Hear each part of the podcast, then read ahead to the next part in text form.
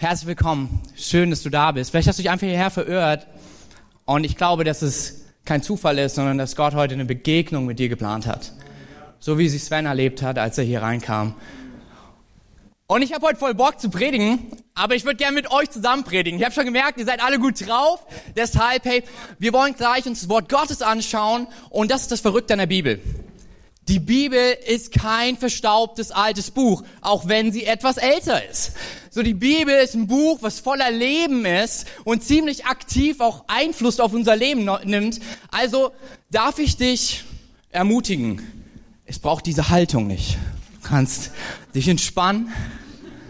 Du kannst das Wort, äh, was du heute hörst, du kannst da auch einfach, wenn du was gut findest, das ist nicht wie in der Schule, du musst dich nicht melden, ruf einfach was rein, hey, es ist überhaupt kein Problem, keiner wird dir Nachsitzen geben oder sonstiges, sondern wir wollen gemeinsam heute predigen, okay? Lass mal was hören, Leute. Come on. Und ich feiere es, was heute alles so passiert und das zu sehen, dass einfach Familie entsteht, weil das ist auch Geburtstag, hey, Kirchenfamilie entsteht und bevor ich so anfange und wir ins Wort Gottes gehen, hey, vielleicht bist du gerade schon so, oh wow, ich will endlich, oder du sagst wow, ich habe keine Ahnung, was passiert, alles gut. Ich möchte einfach ein paar Leute ehren. Ähm, ich möchte einfach mich bedanken. Ich lieb's, oft werde ich so gefragt, sei ich eigentlich eine Jugendkirche? Nein, wir sind einfach eine Kirche mit erwachsenen Menschen so. Und ich möchte Danke sagen zu allen Leuten, die über 40 sind und gesagt haben, das ist mein Haus, ich pflanze mich. So, weil ihr seid die Leute, die ich richtig mutig finde.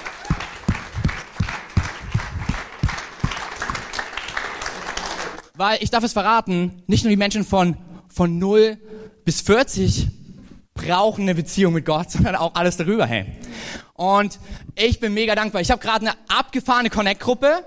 Wir treffen uns mittwochs im Café Paul 19 Uhr, Experiment Glauben und es ist die beste Gruppe ever. Hey, weil sie ist so gemischt, dass Leute, die sind 19 und die sind gerade so, die merken, wie die Waschmaschine funktioniert und dann hast du Leute, die sind so mitten im Leben, hey. Aber trotzdem kommt alles zusammen. Alle verschiedenen Altersgruppen. Und falls du sagst, hey, das ist ja auch eine Gruppe, wo ich reinpasse und ich habe noch keine, komm vorbei, das wird richtig gut. Und was ich daran sehe, ist, dort passiert jedes Mal, wenn ich komme, ein Wunder. Leute, die so vielleicht nicht zusammen sein würden, verbringen Zeit zusammen und merken, boah, krass, hier entstehen echte Freundschaften sogar über Generationen und über das Alter hinaus. Hey. Das ist der absolute Wahnsinn. Vielen, vielen Dank. Auch an die Leute, die aus Jena kommen. Hey, Micha und Sanne, ich feiere euch so. Wir haben, falls du hier aus Jena oder Weimar bist oder irgendwas dazwischen, wir haben eine richtig geile Connect-Gruppe, hey, zwischen Jena und Weimar, nämlich Matthias, Micha und Sanne und Susan, die machen eine Connect-Gruppe und falls du noch keine hast, du sollst dich unbedingt bei den Vieren melden, hey, das ist der absolute Wahnsinn. Richtig, richtig gut.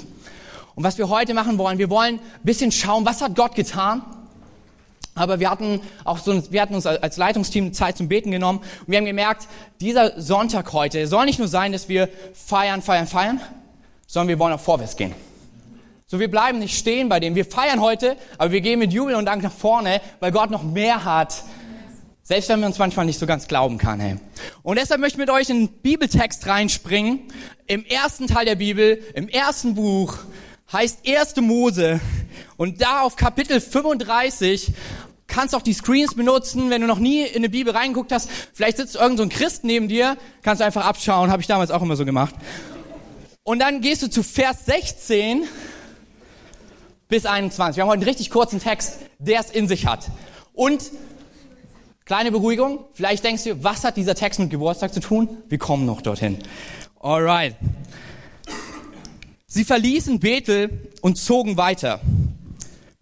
Kurz bevor sie in Ephrata erreichten, setzte bei Rahel die Wehen ein. Während der schweren Geburt machte ihr die Hebamme, Shoutout an alle Hebammen, Antonia und Johanna, cool, dass ihr da seid, machte die Hebamme Mut. Hab keine Angst, du bekommst wieder einen Sohn. Aber Rahel lag im Sterben. Deshalb gab sie ihrem Sohn den Namen Ben-Oni. Sein Vater jedoch nannte ihn Benjamin. Rahel starb und wurde am Weg nach Ephrata, dem heutigen Bethlehem, begraben. Jakob errichtete einen Gedenkstein auf ihrem Grab, der heute noch dort zu sehen ist. Dann zog Israel weiter und schlug sein Lager jenseits, jetzt das kann ich gar nicht aussprechen, aber egal, jenseits von Migdal Eder auf. Falls du, das, falls du weißt, wo das ist, sag mir einfach nach dem Gottesdienst Bescheid. Bin ganz gespannt. Okay. Krasse Story. Ähm, und wir sind gerade in so einer Predigtserie. Und es ist kein Problem, wenn du alles vorher verpasst hast. Ich nehme dich mit rein, hey. Wir sind in der Predigtserie über Jakob, einen Typen, dessen Leben kompliziert ist. Was so ein bisschen bedeutet, dass es so dein und mein Leben widerspiegelt, wenn wir ehrlich miteinander werden. Kompliziert. Und dennoch ist Gott mit in, in all dem da. Und wir haben ein paar coole Predigten gehört. Falls dir noch nicht aufgefallen ist, jeder Text oder also jeder Titel von der Predigt ist immer so ein Songtitel. Ich will meistens so Rap-Sachen. Ähm, Katha sagt immer, keiner kennt was, kennt das, was du aussuchst, aber ist okay. Am nächste Woche kommt die letzte Predigt von der Ellie, die hier auf der Bühne auch war. Sie hat das Is it too, is it too late to say sorry von Justin Bieber hey? ähm, und wird richtig gut und wird die Serie zu Ende bringen. Aber heute geht es um Say My Name. Sag meinen Namen. Und es geht um etwas, was ich ziemlich spannend finde, nämlich hier stirbt etwas und nicht etwas, sondern jemand. Und hier kommt etwas zum Leben und nicht etwas, sondern jemand. Und es ist eine spannende Story, weil wir haben so ein bisschen Jakobs Leben verfolgt und Jakob ist so der Typ, der sich alles ergaunert. Der trickst, um das zu bekommen, was er haben möchte. Und wir sind ein bisschen am Ende seiner Story angekommen. Bald geht es mit seinem Sohn weiter, mit Josef. Nicht bei uns, aber in der Bibel, wenn du da weiterlesen möchtest. Und auf einmal hat sich vieles in Jakobs Leben verändert. Er hat übrigens einen neuen Namen. Er heißt jetzt Israel. Ähm, irgendwie kriegt die Bibel das nicht hin. 50% nennt sie ihn Jakob, 50% Israel, weil Veränderung kompliziert ist, so wie du und ich. Hey. Und er ist unterwegs, er ist gerade in Bethel gewesen. Bethel war der Ort, wo wir letztes Mal drüber gepredigt haben, wo er Gott begegnet ist. Und jetzt ist er wieder dort, in Bethel. Damals hat er einen Kuhhandel vorgeschlagen, einen Deal. Gott, wenn du auf meiner Reise bist, dann gebe ich dir.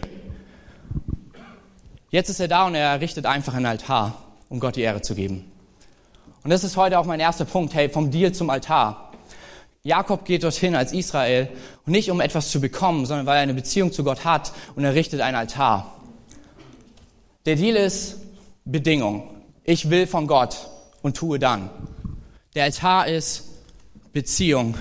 Und zwar eine, die echt, echt ziemlich all in geht, die nämlich sagt, hier ist mein Leben, nimm es, ich weiß, du machst das Beste daraus das, was wir heute auch mit den Taufen, ja, nachher gleich ganz nass erleben werden, hey.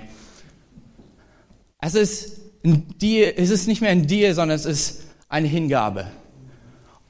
Und das ist der Grund, warum es die Connect-Kirche gibt, hey. Weil Menschen gesagt haben, ich möchte nicht mehr mit Gott dealen, weil es nicht nur um mein Leben geht, sondern ich möchte ein Altar bauen und sagen, hier ist mein Leben, ich weiß, du bist gut für mich, deshalb möchte ich auch, dass mein Leben dazu dient, dass es gut ist für andere. Ein Altar bedeutet, etwas loszulassen. Und Jakob hat deutlich gemacht, hey, ich lasse mein Leben los. Ich vertraue es dir an, Gott. Und ähnlich ist es auch hier passiert. Ich habe einfach mal ein paar Bilder mitgebracht und ein Video. Und ich würde einfach sagen, wir können die mal durchklicken. Das waren die verrückten Menschen, die auch gesagt haben, wir dealen nicht mit Gott, sondern wir bauen Altäre. Ah, das war, als wir in unser Wohnzimmer gezogen sind und wir haben einfach angefangen, dort als eine Connect-Gruppe zu starten, Herzschlag-Sonntage zu machen. Wir haben den ersten Gottesdienst mit vier Leuten gefeiert. Ich habe gepredigt, als ob Hunderte da wären. Es war gut, eine gute Zeit. Hey. Und Dinge sind gewachsen. Und wenn man heute zurückschaut, man schaut sich die Fotos an, denkt man so, oh wow, voll genial. Ich darf dir was sagen, da waren Menschen, die gesagt haben, ich deale nicht mit Gott, sondern ich baue einen Altar. Ich vertraue ihm, dass er etwas tun kann, was niemand anders tun kann. Wir können ruhig weitermachen. Und was so krass war, wenn wir Gott etwas hingeben, einen Altar bauen und nicht dealen mit ihm, ist er der, der sein Versprechen hält. Nicht, weil wir den Altar bauen, sondern weil er uns liebt. Nicht, weil wir etwas geben, sondern weil er gesagt hat, ich will mit dir sein. Nicht, weil wir etwas tun, sondern weil er gesagt hat, ich habe einen Traum und Überraschung, du bist Teil von diesem Traum. Und so sind irgendwie bei uns im Wohnzimmer, es wurde immer voller und dort war es dann auch so in dem Wohnzimmer, dass ähm, es so voll war, dass unsere Nachbarn gesagt haben, echt cool, was ihr hier macht, aber bitte geht woanders hin. Ich habe Angst, dass ihr irgendwann eine Etage runterkracht. So. Ähm, und da sind lauter viele verrückte Leute, die hier sind, die genau dasselbe getan haben. Die gesagt haben, ich baue einen Altar und ich gebe Gott etwas, weil ich von ihm alles bekommen habe. Ich gebe Gott etwas, weil er mich liebt und ich gebe Gott etwas, weil, so wie wir es von Sven gehört haben, es mehr ist als nur arbeiten, essen, schlafen. Wir durften die erste Taufe feiern, hey, von Valentin, der einfach echt ein absolut hammer Kerl ist. Können einfach keep going mit den Bildern. Genau, wir durften Marie-Louise taufen, die hier zum Glauben gekommen ist. Philipp, der ist echt ein absoluter Star, ganz da hinten. Kaum Chris, äh, kaum voll mit Jesus wieder unterwegs, rockt er da hinten immer wieder das Licht ein richtiger Star, hey. Durften Valentina taufen. Äh, die dir Geschichten erzählen kann, was es bedeutet, ein Altar zu bauen und lieber einen Preis zu bezahlen, als mit Gott zu dealen. Und wir sehen jeden Sonntag Lebensveränderungen. Weil Leute gesagt haben, es geht mir nicht um etwas, was Gott für mich tun kann, sondern weil er so gut ist, gebe ich ihm alles, was ich habe.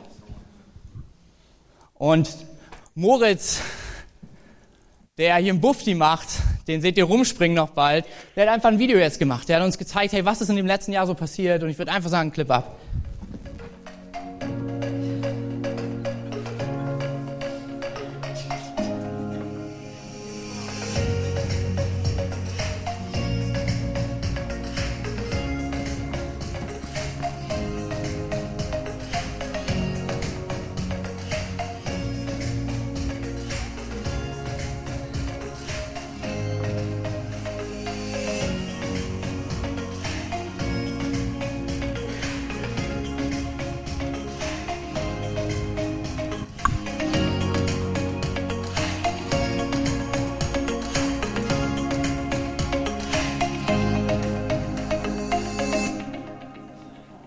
Yes, come on, lass uns einfach.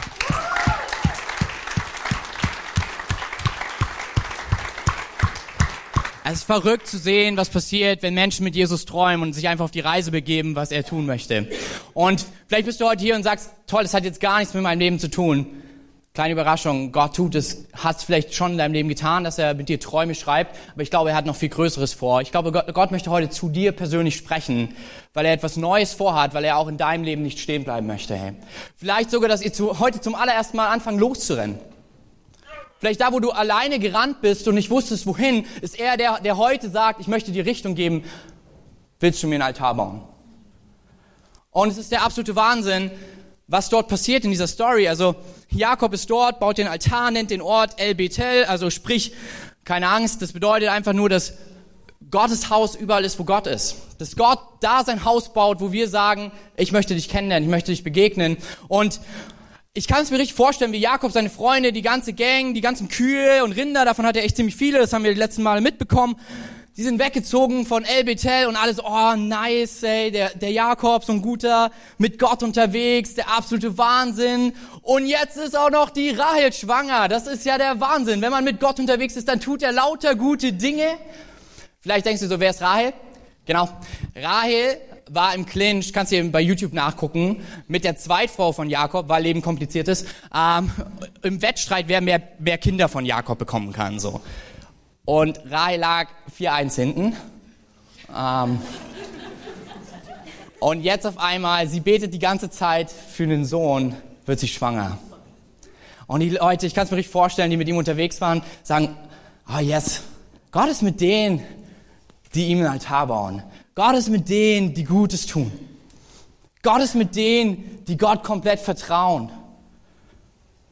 Aber das Verrückte, was passiert ist, dass Rahel ein Kind bekommt. Aber dass dieses Kind auch einen Preis bedeutet.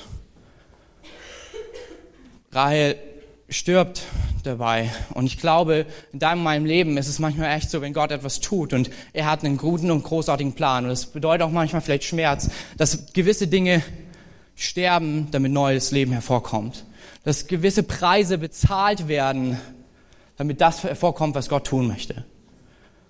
Und alles, was wir heute feiern, diese ganzen Bilder, die du gesehen hast, die haben Preise gekostet. Hey, als meine Frau und ich nach Erfurt gezogen sind, ähm, da war immer dieser Traum Gottes in meinem Herzen, da wo ich den Altar gebaut habe. Hey Gott, ich möchte eine Kirche bauen, wo keiner ist. Ich möchte eine Kirche bauen, wo wirklich noch niemand unterwegs ist. Dann haben wir Erfurt Süd gefunden, haben gesehen, krass, 52.000 Menschen, keine Freikirche. Das scheint der Ort zu sein. Äh, und dann sind wir bei uns ins Wohnzimmer eingezogen. Und dann habe ich verstanden, was bedeutet, wenn du Gott bittest, etwas zu tun, wo nichts ist. Weil dann ist nämlich da nichts. Und ich war so, okay, das ist ein bisschen anders, als ich es mir erwartet habe. Nichts bedeutet nichts. Und James, unser Netzwerkpastor von Kirchentür, er war immer wieder so ermutigend, hat gesagt, hey, komm, bleib dran an dem, was Gott vorhat. Und ich habe immer gesagt, nichts fühlt sich echt beschissen an. So, ich habe nicht gewusst, dass nichts auch bedeutet, dass wir keine Möbel in der Wohnung haben. Ich komme aus einer, davor habe ich in einer 1000-Mann-Gemeinde gearbeitet und ich habe nicht gewusst, dass nichts bedeutet, dass man ja, manchmal vielleicht auch dazu zu weit sitzen könnte. Gott sei Dank war der Herr gnädig und wir warten immer zu viert. Aber es hat sich manchmal auch zu viert so ein bisschen nach nichts angefühlt. Und ähnlich geht's auch anderen, die wahrscheinlich in dieses Wohnzimmer gekommen sind, so wie Sarah, die erste, äh, die bei dem coolsten Mädchenabend der Welt war. Nämlich Katharina hat Mädchenabend gemacht und nur Sarah ist gekommen. Um es nicht peinlich für Sarah zu machen, hat sie eine Freundin alibimäßig eingeladen, dass sie gesagt hat, dann sind wir wenigstens schon zu dritt. Und Sarah kam rein und gesagt, oh geil, ich bin richtig on fire gekommen, so im Glauben, im ICF Dresden, hey. Und die haben mir erzählt, weißt du noch die Zeiten im Wohnzimmer? Nee, weiß ich nicht, heute kann ich sie sehen.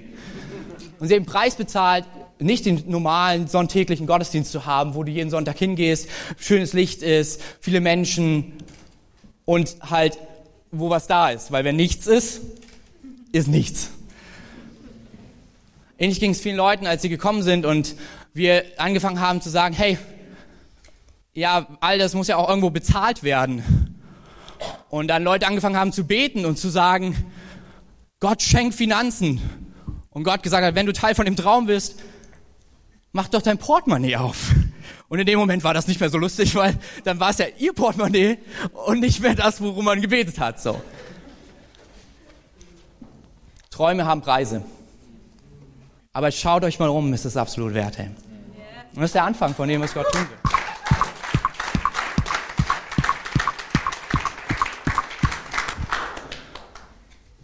Ich hatte nochmal so ein dummes Gebet. Oder ich sage immer gern gefährlich. Im Mai in meinem ersten Jahr, wo ich hier war, habe ich gebetet, Gott, ich will wissen, wie es sich anfühlt, wenn das Herz zerbrochen ist für Menschen, die dich nicht kennen. Zwei Wochen später kam ich ein Anruf von der Polizei und mein Vater war tot, der sich bewusst sein ganzes Leben gegen Gott ausgesprochen hat. Und Gott erinnerte mich an dieses Gebet und hat gesagt, erstens, ich kümmere mich um alles. Ich bin dieser souveräne und gute Gott. Aber zweitens, du wolltest wissen, wie es sich anfühlt. So ist es jedes Mal. hey, es ist immer wieder, wenn wir mit Gott etwas tun, wird es einen Preis kosten. Aber wie wir auch in dem Leben von Jakob gleich sehen werden, es lohnt sich. Wie wir es hier in dieser Kirche sehen, es lohnt sich. Und vielleicht bist du gerade mitten in so einem Kampf, wo du sagst, ja, da kommt vielleicht was. Gott tut gerade was, aber der Preis ist groß. Und ich sag dir eins, es lohnt sich. Weil egal, wo etwas stirbt, wird immer etwas zum Leben kommen, wenn wir mit Gott unterwegs sind. Hey.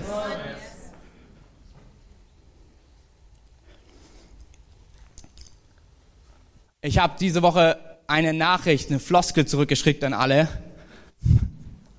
Ja. Wo ich eigentlich weiß, dass sie nicht wahr ist.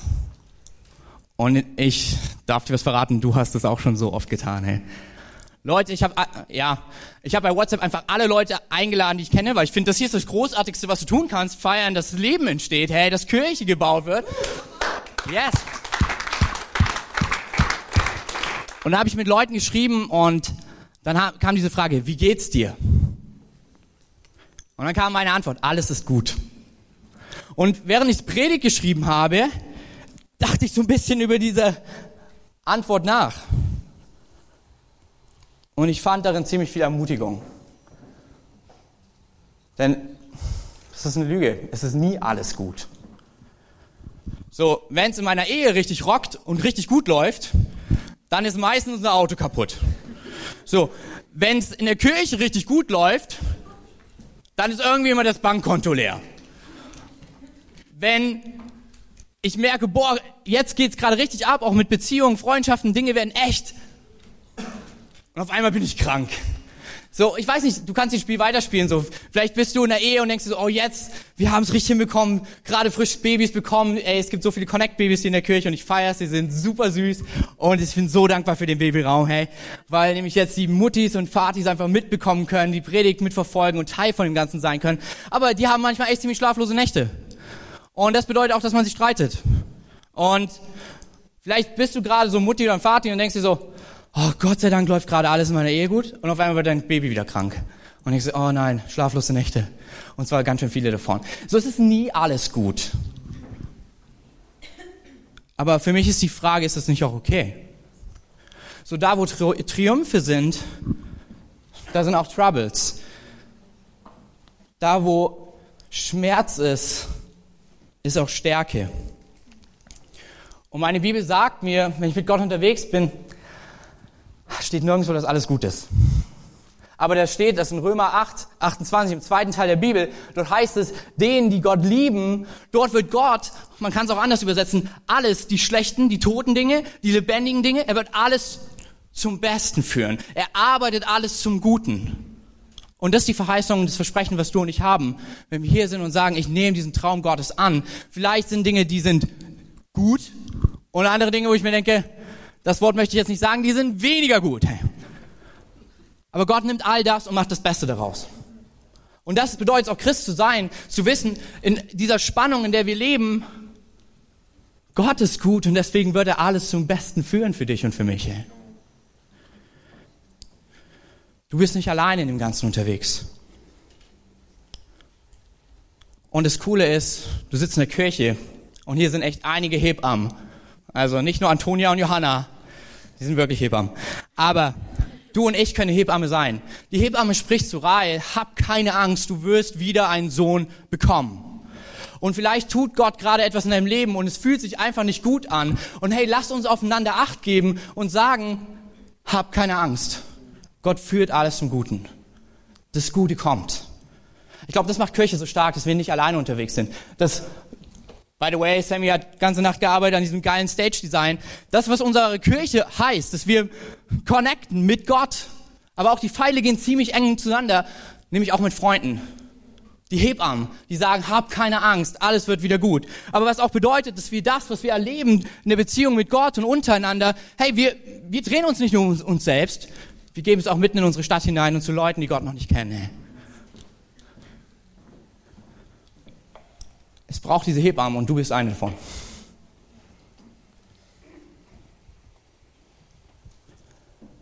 Und jetzt kommt der verrückteste Teil an der Story. Rahel lässt ihrem Schmerz freien Lauf, also so richtig. Und sie benennt ihr Kind. Und Katha, kannst du mir mal kurz helfen? Wir beide, wir haben eine super große Stärke. Wir sind immer ehrlich mit dir und wir lieben dich. Wir haben aber auch eine große Schwäche. Unser Gesicht sagt immer die Wahrheit. So deswegen tue ich das nicht mehr, dass ich Eltern nach, danach frage, wie wollt ihr eigentlich euer Kind nennen? So, weil wir hatten mit unseren besten Freunden dieses tolle Erlebnis. So, wir fragen. Es war keiner hier. Aber wenn Sie zuschauen im, im YouTube, Sie wissen, dass Sie gemeint sind wahrscheinlich. Okay. Und dann tricksen so ein bisschen rum, was denkt ihr denn und so weiter. Und dann sagt meine Frau, oh, hoffentlich nicht diesen Namen. Dann, das ist der, den wir ausgesucht haben. Und dann Katharina, sie hat diesen Move. Da geht so, mhm. Mm du weißt, dass mhm mm nicht bedeutet, alles ist gut. So, ähm, deswegen frage ich einfach auch nicht mehr nach den Namen. Ich finde das nicht ganz so pastoral. Deswegen habe ich einfach entschieden, die Kinder zu segnen, zu lieben und um Weisheit für die Eltern zu beten. Hey. Und es und selbst wenn was Schlimmes dabei rauskommt, wird auch immer was Gutes dabei. ich heiße Kevin. So, ich weiß, wovon ich rede und ich liebe meine Mama trotzdem noch. So, ähm, ja, du kannst schreiben, weil deine Schrift kann man lesen und so. Vielleicht kann jemand alles halten. Genau. Ich habe bei der Predigtvorbereitung, äh, richtig witzig, ähm, habe ich mich eine Stunde leider verloren. Ich habe nämlich nach den schlimmsten Namen, die man seinen Kindern geben kann, gesucht. Hat jetzt furchtbar gar nichts mit der Predigt zu tun, aber ich dachte, ich will euch einfach auch mal was Gutes tun. Kein Problem. Ich habe euch einen Namen mitgebracht. So. Nicht nur, dass ich Justins mit Doppel-D gefunden habe und Kevins mit IE. Nein, ich habe auch was ganz Besonderes für dich und mich entdeckt. Okay? Und ihr müsst mir sagen, wie der Name ausgesprochen wird. Nee, noch ein A. Doch. Doch, sicher. Mach bitte. Ihr merkt schon. Und da war wieder dieses mhm. Hinten.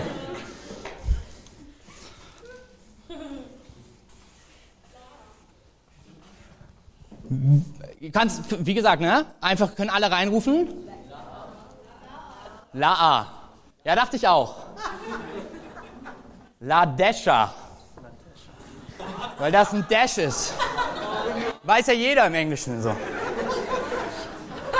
Und die Mutter hat sich furchtbar aufgeregt, dass keiner in der Schule, es war in Amerika, ähm, ihr Kind richtig aussprechen konnte. Das wäre genauso wie wenn du Karl-Heinz Karl-Heinz nennst. So. so deswegen, Namen haben eine Kraft, danke euch beiden, äh, Namen haben eine krasse Bedeutung. Und so wie die kleine Ladesha jetzt in Amerika rumläuft, hey, und jeder sie Laha nennt, es ist manchmal gut, dass Dinge umbenannt werden, okay? Ähm, und Rahel gibt ihrem Kind einen Namen. Auch schwer auszusprechen. Ben-Oni. Sag mal alle, Ben-Oni. Ja, ja. Der Name bedeutet, der, mein Sohn des Schmerzes. So, das ist, wenn du dann, äh, überleg mal, du bewirbst dich so, bist mit deinem Studium endlich fertig, denkst du, du hast alles gemeistert und dann kommst du hin und der Chef fragt so, und wie heißen Sie so? Ja, ich bin der Sohn des Schmerzes. So, ist halt nicht so geil. Ist nicht so geil. Und ich dachte immer so, ey Ral, was machst du da? Das kann doch nicht sein. Und hier kommt das Verrückteste, was mir nie aufgefallen ist. Die Wurzel von diesem Wort, was Schmerz bedeutet, heißt im Hebräischen auch Stärke. Könnte es sein, dass deine größte Schwäche, dein größter Schmerz, deine größte Stärke wird mit Gott? Könnte es sein, dass egal wo du jetzt sagst und du dich auch so fühlst oder vielleicht auch etwas gerade deinem Leben zur Geburt kommt, mal so als Metapher gesprochen, und du denkst, es ist einfach nur Schmerz. Könnte es sein, dass dieser Schmerz dafür führt, dass Leute später sagen werden zu dieser Sache, oh man, wenn du auf den schaust, der ist immer so stark darin. Ich glaube, Gott nimmt den größten Schmerz in deinem Leben und macht daraus die größte Stärke. So, als wir letztens so, so, Freunde getroffen haben, die gesagt haben, hey, das, was ihr macht, das würde ich auch am liebsten machen. Und ich dachte mir so, du weißt nicht, was du dir wünschst, ey. So, weil Schmerz braucht es manchmal, weil Gott in uns Form, Charakter hervorbringt, der uns stark macht. Und ich sehe es bei Jesus selbst. In der Offenbarung heißt er König der Könige, Herr der Herren, Gott der Götter, dem, dem nichts unmöglich ist. Jesaja beschreibt ihn als Mann des Schmerzes. Jesus ging durch alles Leid, durch all den Schmerz, um die größte Stärke für dich und für mich sein zu können. Und egal wie schlimm die Situation gerade in deinem Leben ist, Gott sagt genau dasselbe zu dir. Ich will mit dir durchgehen und auch Schmerz wird Stärke werden. Aber es ist so ein bisschen entscheidend auch, was wir damit tun. Jakob macht einen krassen Move. Und das ist der Move, den ich mit dir heute feiern will. Weil, weil wenn, wenn immer nur alles gut ist, und ich kenne so Leute, die sagen, ich feiere nur dann, wenn alles gut ist. Dann werden wir nie feiern. So, ich glaube, heute ist ein Tag zu feiern. Und ich darf dir sagen, in meinem Leben, es sind viele Dinge gut, aber es ist nicht alles gut. Und wenn wir miteinander ehrlich sind und wir merken, das Leben ist kompliziert, so wie Jakob, merken wir, geht uns allen so. Aber trotzdem feiern wir heute all das Gute, was Gott tut, hey. Und wir sehen vielleicht die Situation, aber wir sehen den großen Gott. Und ähnlich tut's Jakob. Und ich kann es mir richtig vorstellen, wie die Hebamme so zu, zu Jakob kommt und sagt, ich weiß, das ist jetzt hart mit Rahel. Und das war die Frau, die er geliebt hat. Der hat 14 Jahre für sie gearbeitet und die Zeit verging wie im Flug. Also das musste er erstmal hinbekommen. So. so, der hat sie wirklich geliebt. Und er verliert sie und bekommt diesen Sohn. Und die Hebamme kommt und sagt, Rahel hat sich gewünscht, dass er der Sohn des Schmerzes ist. Vielleicht auch mit dieser Intention zu sagen, hey, Schmerz wird zu deiner größten Stärke. Und wenn du dir diesen Satz so anschaust, heißt es, und dennoch gab Jakob ihm einen neuen Namen, gab er ihm den Namen Benjamin. Vielleicht sitzt du hier und du bekommst Namen von Leuten zugesprochen. Aufgrund von Dingen, die in deiner Vergangenheit passiert sind. Aufgrund von Stigma, die an dir hängen. Und ich darf dir was verraten. So ähnlich wie nicht nur die Mutter ein Recht hat, Namen zu benennen, hat auch der Vater im Himmel, der dich liebt, ein Recht, dir deinen Namen zu geben. Und vielleicht sind Leute da und du denkst dir so, ja, ich habe dieses Stigma an mir. Ich bin der Tollpatschige. Ich bin die Dicke. Hey, ganz ehrlich, Gott sagt, du bist meine geliebte Tochter, mein geliebter Sohn. Mein Name ist der Name, der war es.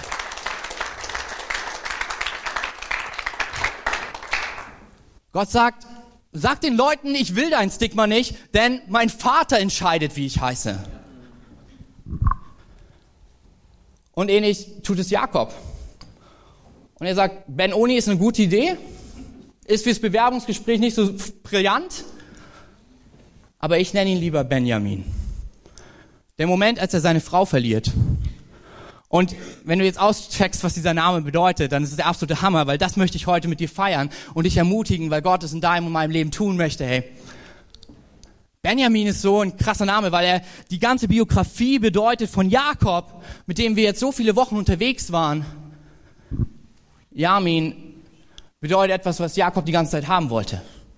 Viele übersetzen es mit Sohn des Glücks, aber Jakob wollte von Geburt an die rechte Hand seines Vaters nämlich die Hand des Segens, die Hand von Zuspruch, von Verheißung. Er hat alles dafür getan. Er hat sogar seinen Vater und seinen Bruder betrogen, um diese Hand zu bekommen. Und mitten in dem größten Schmerz spürt er, wie er checkt, ich habe auch eine rechte Hand. Und ich nenne ihn Benjamin, Sohn meiner rechten Hand. Ich glaube, dass du und ich dasselbe tun können, wenn wir mit Gott unterwegs sind. Jakob hat erlebt, dass Gott ihn segnet. Deswegen hat er gesagt, ich entscheide mich jetzt, auch wenn nicht alles gut ist, dass ich zum Segen werde. Ich entscheide mich, weil er mich gesegnet hat, andere zu segnen. Vielleicht bist du gerade in so einer Situation, wo du sagst, es fühlt sich an, als ob das Geliebteste, was ich habe, stirbt. Ich möchte dich ermutigen, hey, lass es uns nicht Ben Oni nennen, nicht Schmerz, sondern weil Gott aus dem größten Schmerz unsere Stärke macht, lass uns genau dazu rufen, hey, du bist Benjamin. Ich segne, selbst wenn es sich gerade in meinem Leben nicht nach Segen anfühlt. Das, was wir heute tun, wir feiern, weil wir genau das erlebt haben. Hey, meine ganzen Freunde, sie haben immer wieder zu mir gesagt, macht es nicht mit Erfurt. Da ist nichts los. Und ich habe mich einfach entschieden, Ben Oni ist nicht die Wahrheit für mich. Sondern ich sage Benjamin dazu. Wenn ich weiß, dass Gott mich segnet, kann Gott auch, das kann ich auch ein Segen sein für andere. Und so viele, die hier in diesen Reihen sitzen, haben genau dasselbe erlebt, dass sie gesagt haben, weil ich Gott kennengelernt habe, ja, vielleicht bin ich noch nicht perfekt und nein, ich bin noch nicht durchgeheiligt, weil ich noch nicht im Himmel bin, aber ich nehme eine rechte Hand und ich segne.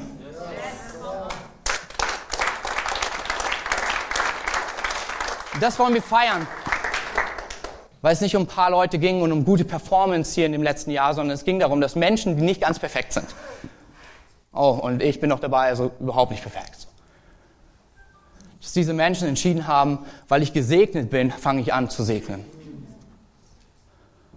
Und vielleicht bist du heute Morgen auch hier und du Du kennst diesen Gott nicht und für dich gibt's nur Ben Oni.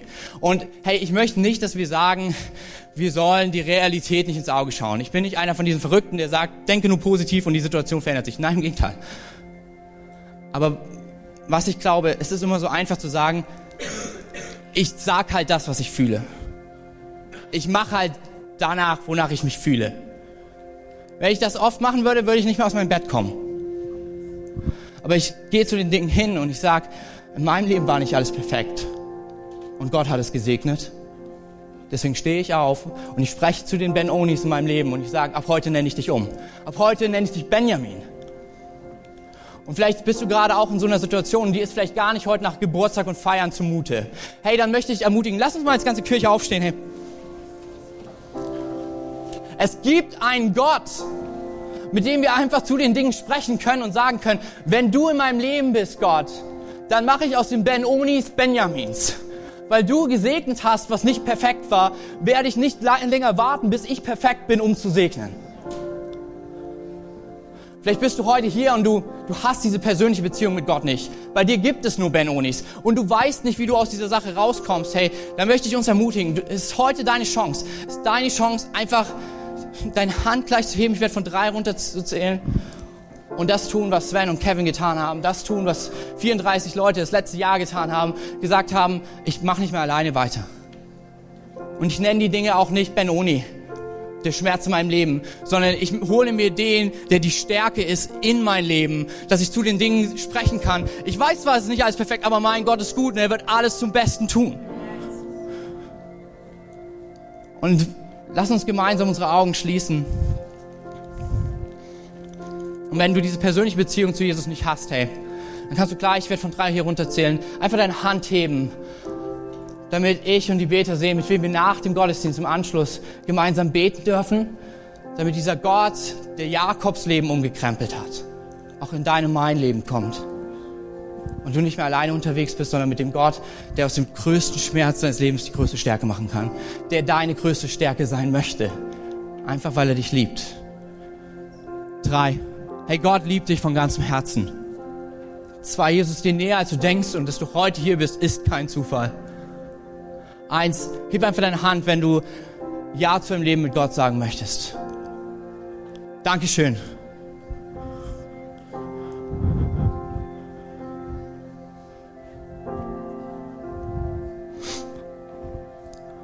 Dankeschön.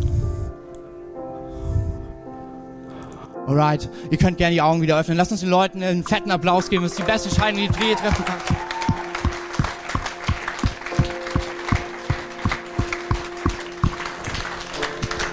Für den Rest von uns, die Band wird jetzt gleich nochmal einen Song spielen und der heißt Die Gnade siegt. Gottes Gnade hat gesiegt in der größten Schwäche, in deiner und meiner, nämlich, dass wir nicht perfekt sind und dass wir uns immer wieder anders handeln, als es ja, Gott vielleicht für unser Leben vorgestellt hat. Aber er hat bezahlt, das heißt Gnade, ein unverdientes Geschenk. Und das ist der Grund, warum du und ich, wenn du hier bist und du bist Christ, ich möchte dich ermutigen, lass die Realität nicht bei dem Sohn der Schwäche, sondern sprich hinein und sag, ich mach's zum Segen. Ich spreche Segen aus, weil ich segnen möchte, weil Gott mich segnet. Ich spreche Segen aus, weil ich weiß, dass er mich verändert hat und deshalb werde ich, wird er auch durch mich Dinge verändern. Das Verrückte, das ist absolut abgefahrenste, nachdem Jakob seinen Sohn umbenannt hat, bauen sie ein Grab, so wie man das macht, und er baut einen Gedenkstein auf diesen Grab. Und wir haben es die letzten Wochen gesehen, ein Gedenkstein wurde dann errichtet, wenn man Gott erlebt hat. Und er sagt, selbst in diesem großen Tod, in dieser Schwäche, ich habe Gott erlebt. Er hat mir Benjamin geschenkt. Den Sohn meines Glücks. Benjamin, den ich, wo ich mich entscheide, er wird ein Segen sein und nicht der Schmerz. Und dann passiert das Krasse. Das ist, was die Bibel immer wieder tut. Jakob, es heißt, Jakob errichtete einen Gedenkstein auf, auf ihrem Grab. Und dann heißt es aber im nächsten Vers, und Israel zog weiter. Israel ist der veränderte Jakob, der, der Gott begegnet hat, der, der von Gott verändert wurde, der von Gott einen neuen Namen bekommen hat, der, dem Gott gesagt hat, du musst es nicht mehr alleine probieren, ich bin mit dir, ich verlasse dich nicht und ich werde dich segnen. Ich glaube, heute ist die Entscheidung, liebe Kirche, heute ist die Entscheidung zu sagen, wir sprechen zu den Ben-Onis und benennen sie einfach um und sagen, der Schmerz in meinem Leben, er wird Benjamin sein, weil Gott mich segnet. Und es ist der Moment, wo wir Jakob verlassen und sagen, es geht nicht mit meinen Möglichkeiten. Und wir als Israel weiterziehen und sagen, aber Gott hat andere Möglichkeiten. Hey, das Gebetsteam wird gleich an der Seite stehen und wenn du für etwas danken möchtest, wo du einen Gedenkstein setzen möchtest, dann kannst du dorthin gehen. Aber vielleicht auch gerade da, wo es dir schwerfällt, Dinge umzubenennen und zu sagen, ja, das wird sich nie verändern. Hey, wollen wir mit dir beten, weil es dieser Gott, der nicht nur Jakob einen neuen Namen gegeben hat, er hat Jakob verändert, er hat sein Leben umgekrempelt und er hat selbst in dem größten Schmerz erlebt, bei seinem eigenen Sohn Benjamin, als er seine Frau verlor, hey. Und wir werden hier nach dem Gottesdienst, wir sind drüben in der CZ40 in unseren Büroräumen und dort hängen Plakate, wo du einfach draufschreiben kannst, was hat Gott getan? Wo ist aus deinem Ben Oni in dem letzten Jahr ein Benjamin geworden, weil du erlebt hast, dass du gesagt hast, ich bin vielleicht nicht perfekt, aber Gott hat mich gesegnet, deswegen werde ich zum Segen. Hey, lass uns Gott mal die Hände entgegenstrechen. Ich möchte für uns gerne beten. Und lass uns diesen Worship-Song echt so nehmen, um zu sagen, hey, selbst wenn da Schmerzen sind, selbst wenn da Dinge nicht perfekt sind, ich gebe sie dir, Gott. Ich baue hier mitten im Schmerz vielleicht, in den Dingen, die mir, mich herausfordern. Ich baue hier meinen Gedenkstein auf und ich nenne es um. Ich nenne es nicht mehr Schmerz, sondern ich nenne es Glück. Ich nenne es nicht mehr Schmerz, sondern ich nenne es Segen. Gott, ich danke dir für all die Leute, die heute hier sind und ich bete wirklich dafür, dass wir das erleben können, dass wir nicht stehen bleiben, sondern da, wo wir als Jakob, da, wo wir in unserer Unperfektheit, da, wo wir, wo wir es selber probiert haben, erlebt haben, es ist einfach Schmerz um uns wir wollen uns heute entscheiden, Gott, und ich bete es wirklich, dass du etwas in unseren Herzen bewegst, dass aus diesen Dingen Benjamins werden, Segen wird, Stärke hervorkommt, weil du uns verändert hast bereits, weil du aus Jakob Israel gemacht hast, weil du aus uns, einem Sklaven der Schuld und Sünde, einen geliebten Sohn und eine geliebte Tochter gemacht hast. Gott, ich bete für das kommende Jahr. Ich bete, dass es kein Jahr ist, wo wir bedacht einfach nur zurückschauen und nur auf die guten Dinge im letzten Jahr schauen, sondern wo wir erleben, wie du Gutes tust in, in diesem Jahr. Wie du segnest, weil wir unsere Hand nehmen, so wie Jakob und sagen, ich segne. Weil wir unsere Hand nehmen und sagen, da wo ich nicht perfekt bin, bist du perfekt. Da wo ich nicht, ja, wo, es, wo, es, wo ich nicht aus meiner eigenen Kraft kann, da weiß ich, Gott tut es. Ich danke dir für die ganzen Leute, die hier stehen und ich bete wirklich dafür, dass dieses Jahr ein Jahr des Segens wird. Und zwar nicht nur für uns, sondern wir bauen einen Altar. Wir machen aus unserer Schmerze Stärke, indem wir zu den Dingen sprechen und sie umbenennen. Wie du uns gebrauchst zum Segen. Ich danke dir dafür, Jesus. Amen.